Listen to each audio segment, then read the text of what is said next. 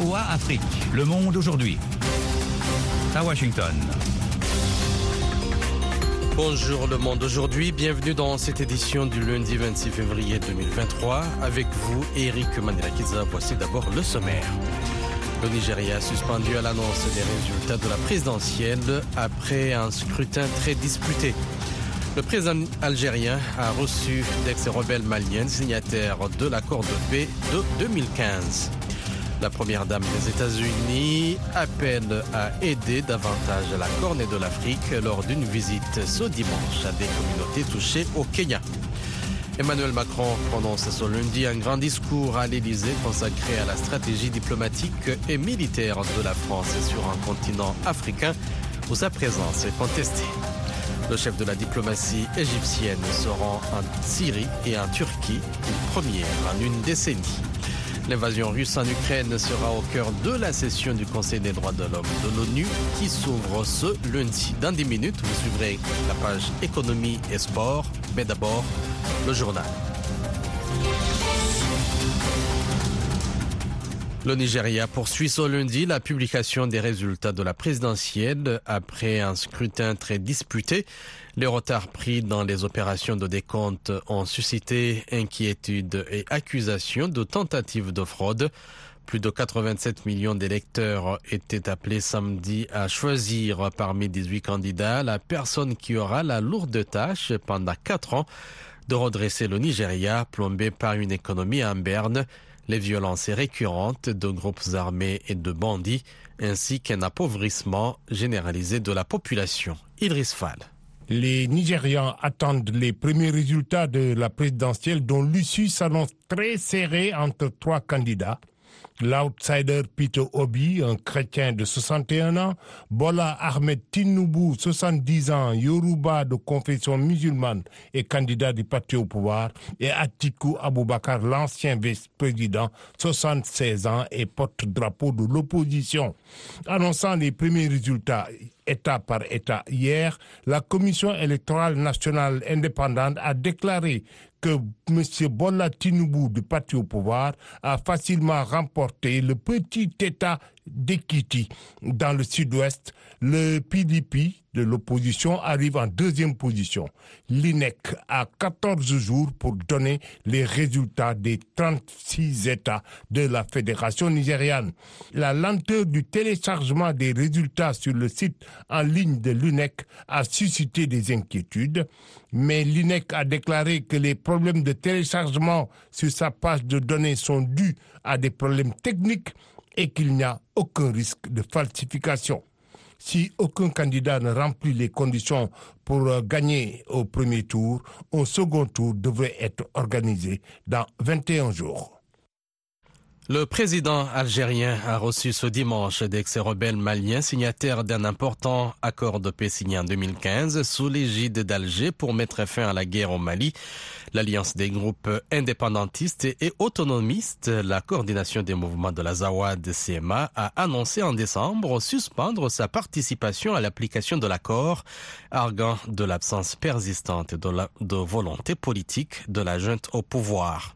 Cet accord de paix qui prévoit notamment des mesures de décentralisation et l'intégration d'ex-rebelles dans l'armée nationale n'est que très peu mise en œuvre. La CMA, dans un communiqué, a dit avoir évoqué ses attentes et ses priorités et élaboré des pistes de solutions pouvant aider à sortir de l'impasse et du statu quo actuel. La première dame des États-Unis, Jill Biden, a appelé hier les pays riches à donner davantage aux pays de la Corne et de l'Afrique qui connaît sa pire sécheresse depuis 40 ans. Rosine Monezel. Les États-Unis ont financé la majeure partie de l'aide visant à faire face à la sécheresse qui a conduit à la mort de millions de têtes de bétail et détruit les récoltes. Nous ne pouvons pas être les seuls. Il faut que d'autres pays se joignent à cet effort mondial pour aider les populations de la région, a déclaré Madame Biden à un point de distribution d'aide à Kajiado, au sud de Nairobi. D'après la FAO, 23 millions de personnes sont en insécurité alimentaire aiguë au Kenya, en Éthiopie et en Somalie. L'épouse du président américain Joe Biden, qui s'était auparavant rendue en Namibie, a écouté des parents qui luttent pour nourrir leurs enfants et des communautés incapables de s'approvisionner en eau. La sécheresse a été l'un des principaux thèmes de sa visite avec la sécurité alimentaire et l'agriculture. La visite de Madame Biden en Namibie puis au Kenya s'inscrit dans le prolongement du sommet Afrique-États-Unis qui s'est tenu à la fin de l'année dernière ici même à Washington. Le président français Emmanuel Macron a amorcé ce lundi une importante séquence africaine avec un grand discours à l'Élysée consacré à la stratégie diplomatique et militaire de la France sur un continent où sa présence est contestée. Il doit préciser sa vision du partenariat avec les pays africains et le cap qu'il entend se donner durant son second mandat selon la présidence française. Monsieur Macron enchaînera mercredi avec une tournée dans quatre pays d'Afrique centrale, le Gabon, l'Angola, le Congo et la RDC. À Libreville, il va participer à un sommet sur la préservation des forêts du bassin du fleuve Congo. Il va y présenter ses priorités et sa méthode pour approfondir le partenariat entre la France et l'Europe et le continent africain. Monsieur Macron devrait également aborder la question très sensible de l'évolution du dispositif militaire français sur le continent après la fin de l'opération antiterroriste Barkhane au Sahel et le retrait forcé des troupes françaises du Mali et du Burkina Faso. VOA Afrique à Washington, vous êtes à l'écoute du monde aujourd'hui. Au moins une soixantaine de migrants ont péri hier dimanche après le naufrage de leur embarcation non loin de la ville de Crotone en Calabre dans le sud de l'Italie. Nanit Talani. Selon les gardes-côtes italiens, l'embarcation transportait environ 120 personnes et s'est brisée sur les rochers à quelques mètres de la côte. 80 personnes ont été récupérées, dont certaines ont réussi à rejoindre le rivage. Faisant part de sa profonde douleur, la chef du gouvernement, Giorgia Meloni, a jugé criminel de mettre en mer une embarcation de 20 mètres à peine avec 200 personnes à bord et une mauvaise prévision météo. Pour le ministre de l'Intérieur, Matteo Piantedosi, cette tragédie démontre qu'il est absolument nécessaire de lutter fermement contre les filières de l'immigration clandestine.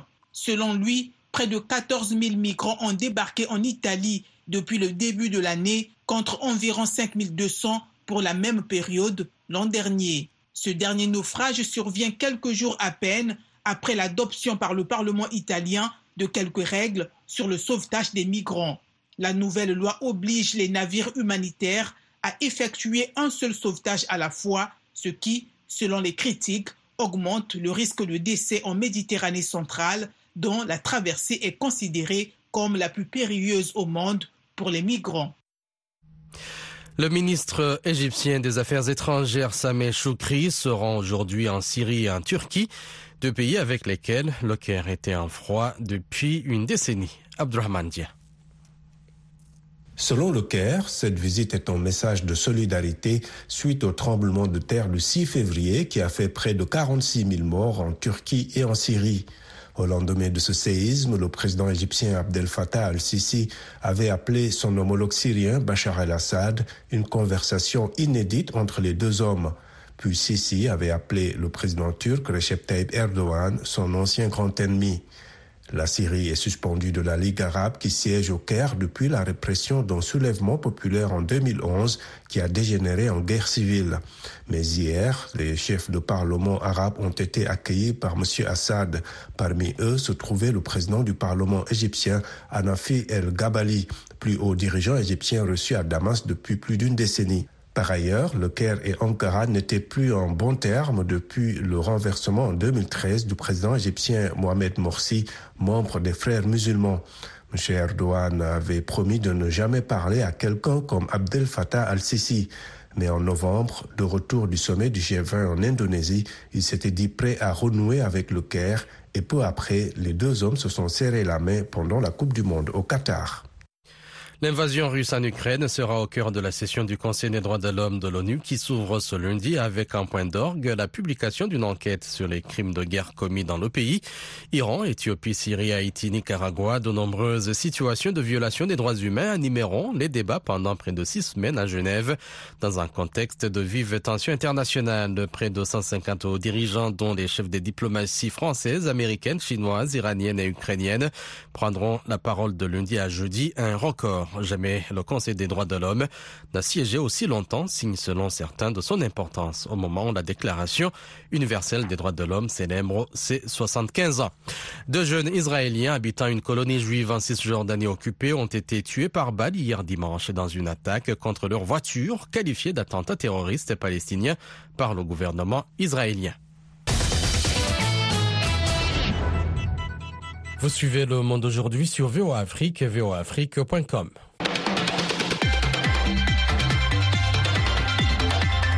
Dans votre actualité économique en Afrique et ailleurs, suivez la Minute Éco, présentée ce matin par Nanit Talani. La croissance économique du Burkina Faso pourrait rebondir en 2023 avec l'ouverture de nouvelles mines et les mesures prises pour améliorer les conditions de sécurité intérieure, estime le FMI. L'inflation annuelle moyenne devrait diminuer à 1,5% sous l'effet d'une baisse des prix mondiaux du pétrole et des denrées alimentaires le déficit budgétaire global devrait rester élevé à près de 8% du PIB en raison de la hausse des dépenses de sécurité et des subventions et il sera difficile de financer le déficit.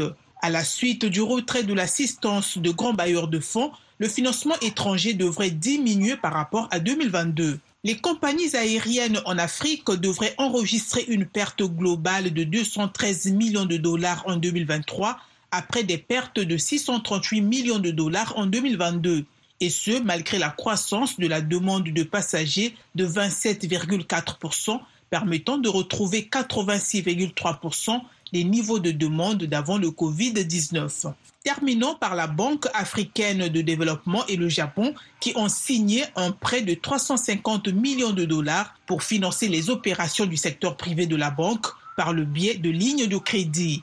L'accord porte un taux d'intérêt de 0,11% et une période de remboursement de 30 ans avec une période de grâce de 10 ans. Et sans transition, nous passons à votre page des sports avec Élisée Sonia.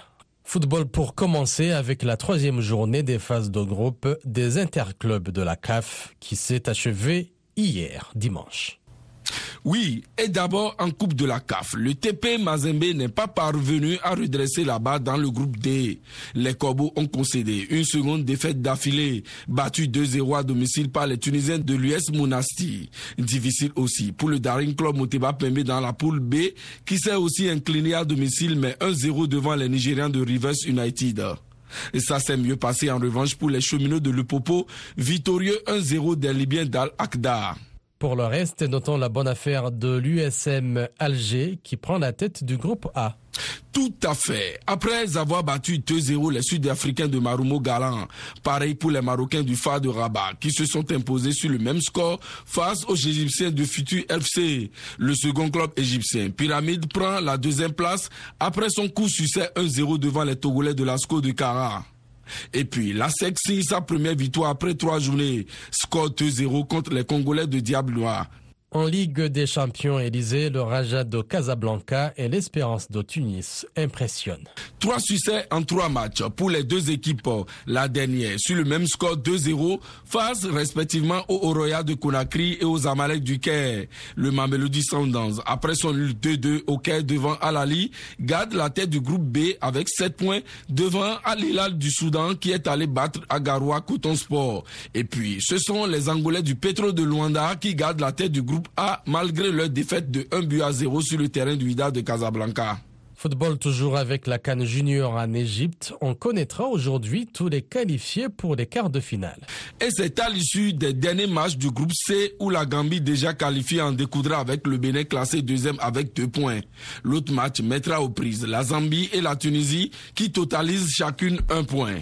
Le Sénégal et le Nigeria ont déjà validé leur qualification, tout comme l'Ouganda, le Congo et le Soudan du Sud. Basketball à présent, on connaît les cinq qualifiés de la zone Afrique pour le prochain mondial masculin prévu au Japon, aux Philippines. Effectivement, et première qualification pour le Cap Vert et le Soudan du Sud qui sont venus à bout respectivement de la Côte d'Ivoire déjà qualifiée 79, 64 et du Sénégal 83, 75. L'Égypte aussi y sera après avoir battu la Tunisie 71 à 67. Le dernier ticket est allé à l'Angola, vainqueur du Nigeria 65, 59. C'était les sports avec Élisée Sonia.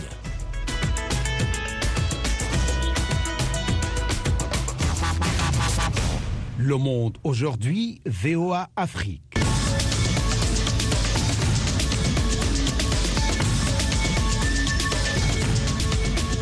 Vous êtes à l'écoute du monde aujourd'hui sur VOA Afrique. De retour avec vous, Eric Manilakidza. Place au dossier du jour. Au Nigeria, les électeurs se sont rendus aux urnes ce week-end pour élire le successeur de Muhammadu Buhari qui termine son second mandat. La Commission électorale nationale indépendante a aussitôt commencé la publication des résultats après la fermeture des bureaux de vote samedi. L'élection qui s'est déroulée globalement dans le calme, même si quelques problèmes ont été signalés dans certaines parties du pays. Reportage à Abuja, Gilbert Tamba. Une élection sans problème majeur, mais dans certaines régions du pays, les électeurs ont dû voter jusqu'au dimanche à cause des problèmes techniques.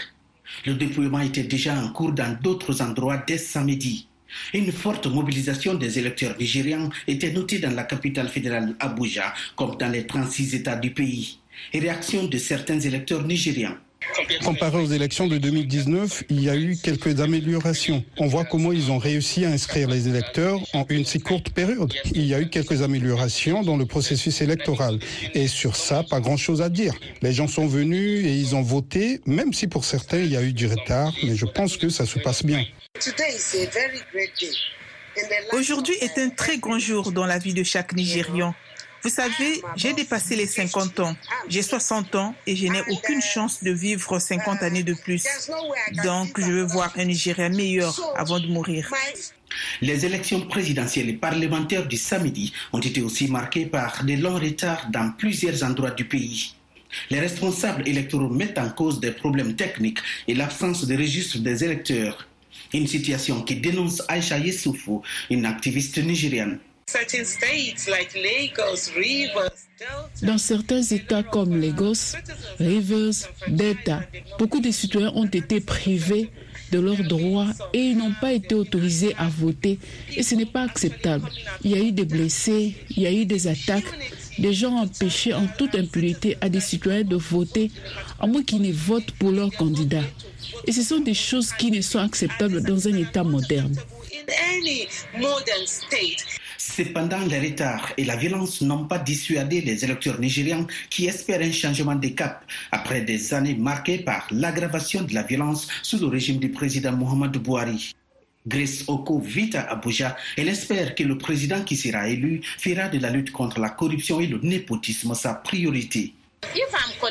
Si je suis qualifié pour un emploi, je dois obtenir le poste pour lequel je suis qualifié, pas seulement parce que je connais quelqu'un. Vous ne savez pas, vous ne pouvez peut-être pas connaître quelqu'un dans une société ou quelque part, mais votre qualification a été acquise en travaillant dur. Vous sortez de l'école et vous devriez être capable de gérer les choses.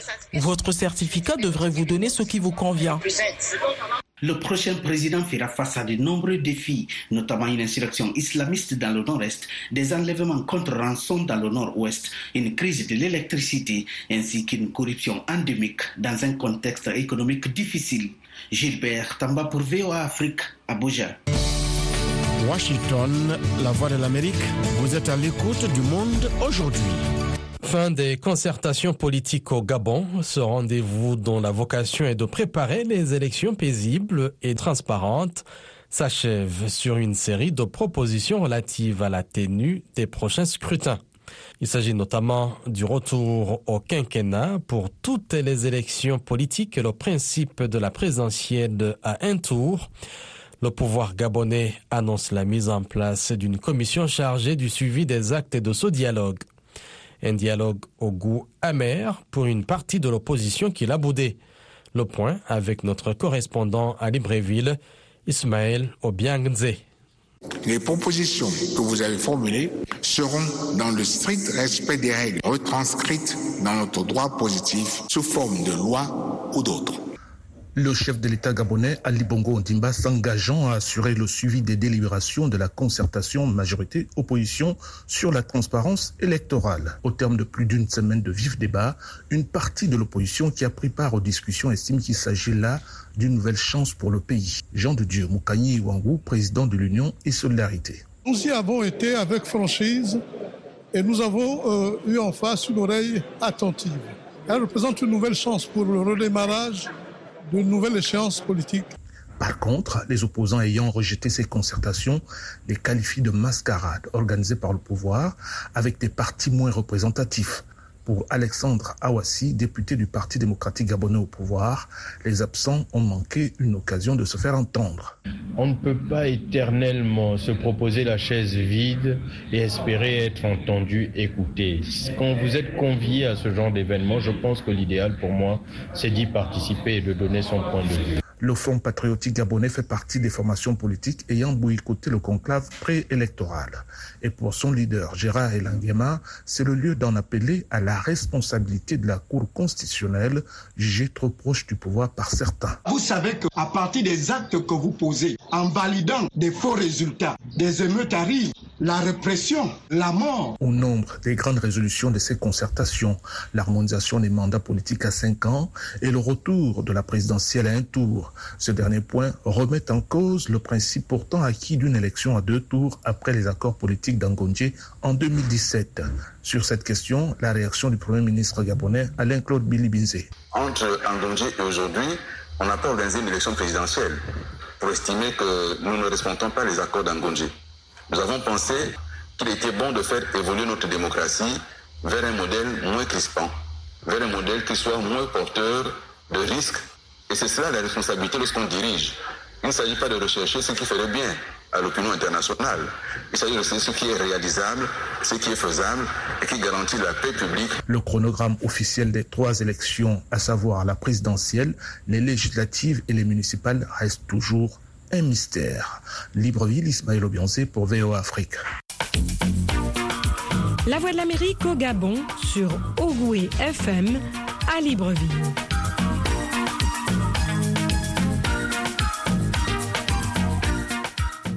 Les habitants de Bukavu se disent asphyxiés par la vie chère liée à la hausse vertigineuse des prix des denrées alimentaires en provenance du Nord Kivu.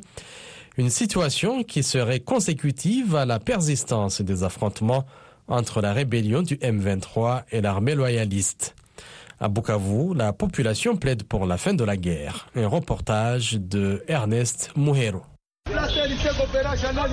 Selon le président de la Ligue des consommateurs, Miso Kabare, la guerre au Nord Kivu serait à la base de la flambée des prix des denrées alimentaires en provenance de cette province. Pour lui, il faut faire taire les armes au Nord Kivu pour qu'il y ait disponibilité des vivres et stabilité des prix. Miso Kabare. Tous les produits alimentaires qui nous venaient du Nord Kivu, je vous dis que les prix ont presque doublé. Une mesure de 10 kilos de pommes de terre qui se négociait ici à 8 000, 9 000 francs congolais, aujourd'hui ça se négocie à 15 000. Les haricots que nous consommons chaque jour, 50 kilos, se négocié à 36 dollars. Maintenant aujourd'hui, c'est 70 dollars. Non, ça c'est le calvaire que cette guerre vraiment cesse.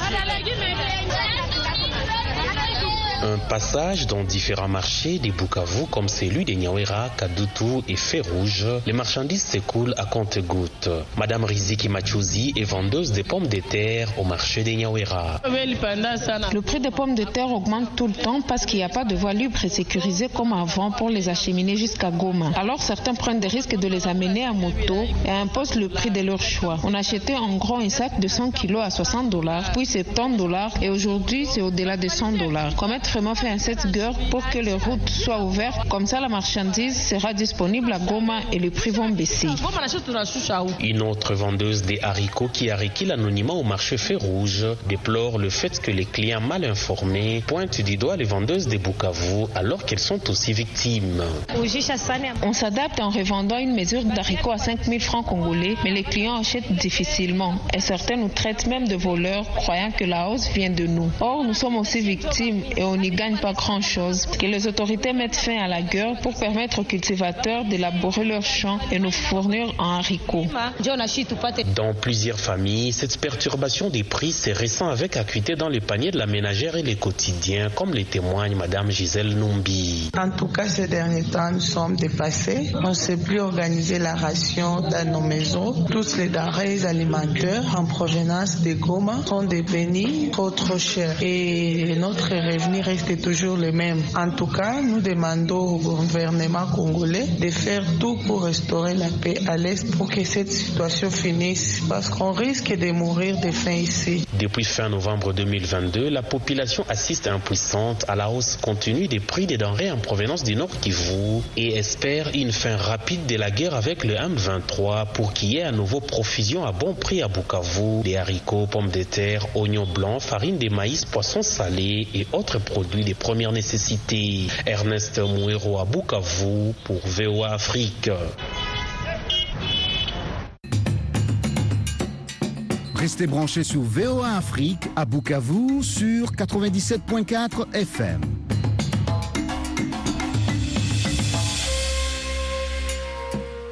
Le Burkina Faso vit au rythme du FESPACO dans un contexte sécuritaire marqué par une recrudescence récente des attaques terroristes sur son sol. La cérémonie d'ouverture de la 28e édition du Festival panafricain du cinéma et de la télévision de Ouagadougou a eu lieu le week-end dans la capitale burkinabé en présence des premiers ministres burkinabés et maliens. La lutte contre le terrorisme a été au centre des discours et du spectacle servi au public et au monde du cinéma présent au Palais des Sports de Ouaga 2000. Le reportage de nos envoyés spéciaux à Ouagadougou, Yakuba Ouedraogo et Thierry Kaoré. C'est avec une chorégraphie de Serge Aimé Koulibaly inspirée de la célèbre phrase de Martin Luther King I have a dream, j'ai un rêve, que s'est ouverte l'édition 2023 du FESPACO.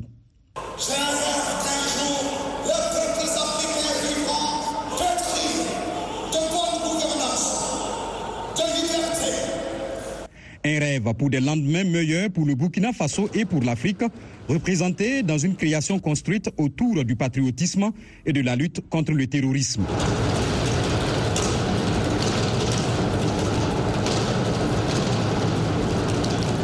Le FESPACO se tient alors que le Burkina Faso a connu des attaques terroristes récentes dans le nord du pays à Déou, Oursi et Tinakov. Des festivaliers étrangers ont quand même tenu à être présents à Ouagadougou. C'est le cas du réalisateur nigérien Kago Idebo, dont le film appelé Burkinabé est en compétition dans la catégorie documentaire court-métrage. J'ai entendu parler de ces attaques quand j'entrais dans l'avion. Mais pour je ne sais quelle raison, je ne suis pas du tout perturbé parce que ces choses se produisent partout dans le monde et je crois que je rentrerai chez moi sain et sauf. Beaucoup de productions cinématographiques en compétition dans différentes catégories abordent cette thématique de la crise sécuritaire. Dans un contexte de lutte contre le djihadisme où le rôle des femmes n'est pas souvent mis en valeur, certains films tentent de rectifier le tir en mettant en exergue des héroïnes.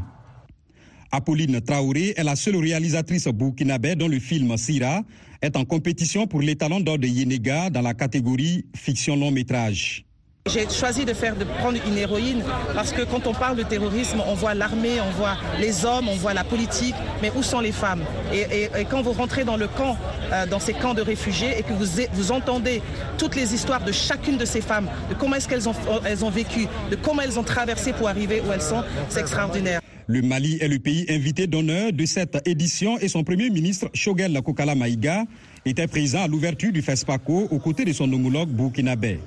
Il est revenu sur l'idée de fédération entre le Mali et le Burkina Faso. Nous avons beaucoup échangé sur cette question de la fédération Mali-Burkina avec d'autres pays, Et ce que j'ai entendu aujourd'hui, les hommes de culture, c'est des dire aux hommes politiques. Continuez, suivez vos peuples. N'échouez pas, n'hésitez pas, ne regardez pas en arrière. Vos peuples sont avec vous. 170 films repartis dans une dizaine de catégories sont en compétition. Dans la course au trophée le plus convoité, les talents d'or de Yenega, 15 films de 13 pays sont en lice. La clôture est prévue pour le 4 mars. Thierry Kaouré, Yakuba Ouidraogo, VOA Ouagadougou. C'est la fin de cette édition. Merci de votre fidélité à VOA Afrique. Un grand merci à toute l'équipe de production pour la réalisation de cette édition. Firmin Koyaweda a assuré la mise en onde. Merci également à toute l'équipe de rédaction. Au micro, Eric Manilakiza, ainsi va le monde aujourd'hui. Pour plus d'informations, 24 heures sur 24, un seul site internet voaafrique.com, sans oublier vos pages Facebook, YouTube, Twitter et Instagram. Et bien sûr, je vous souhaite une excellente journée à l'écoute de nos programmes. Et à la prochaine.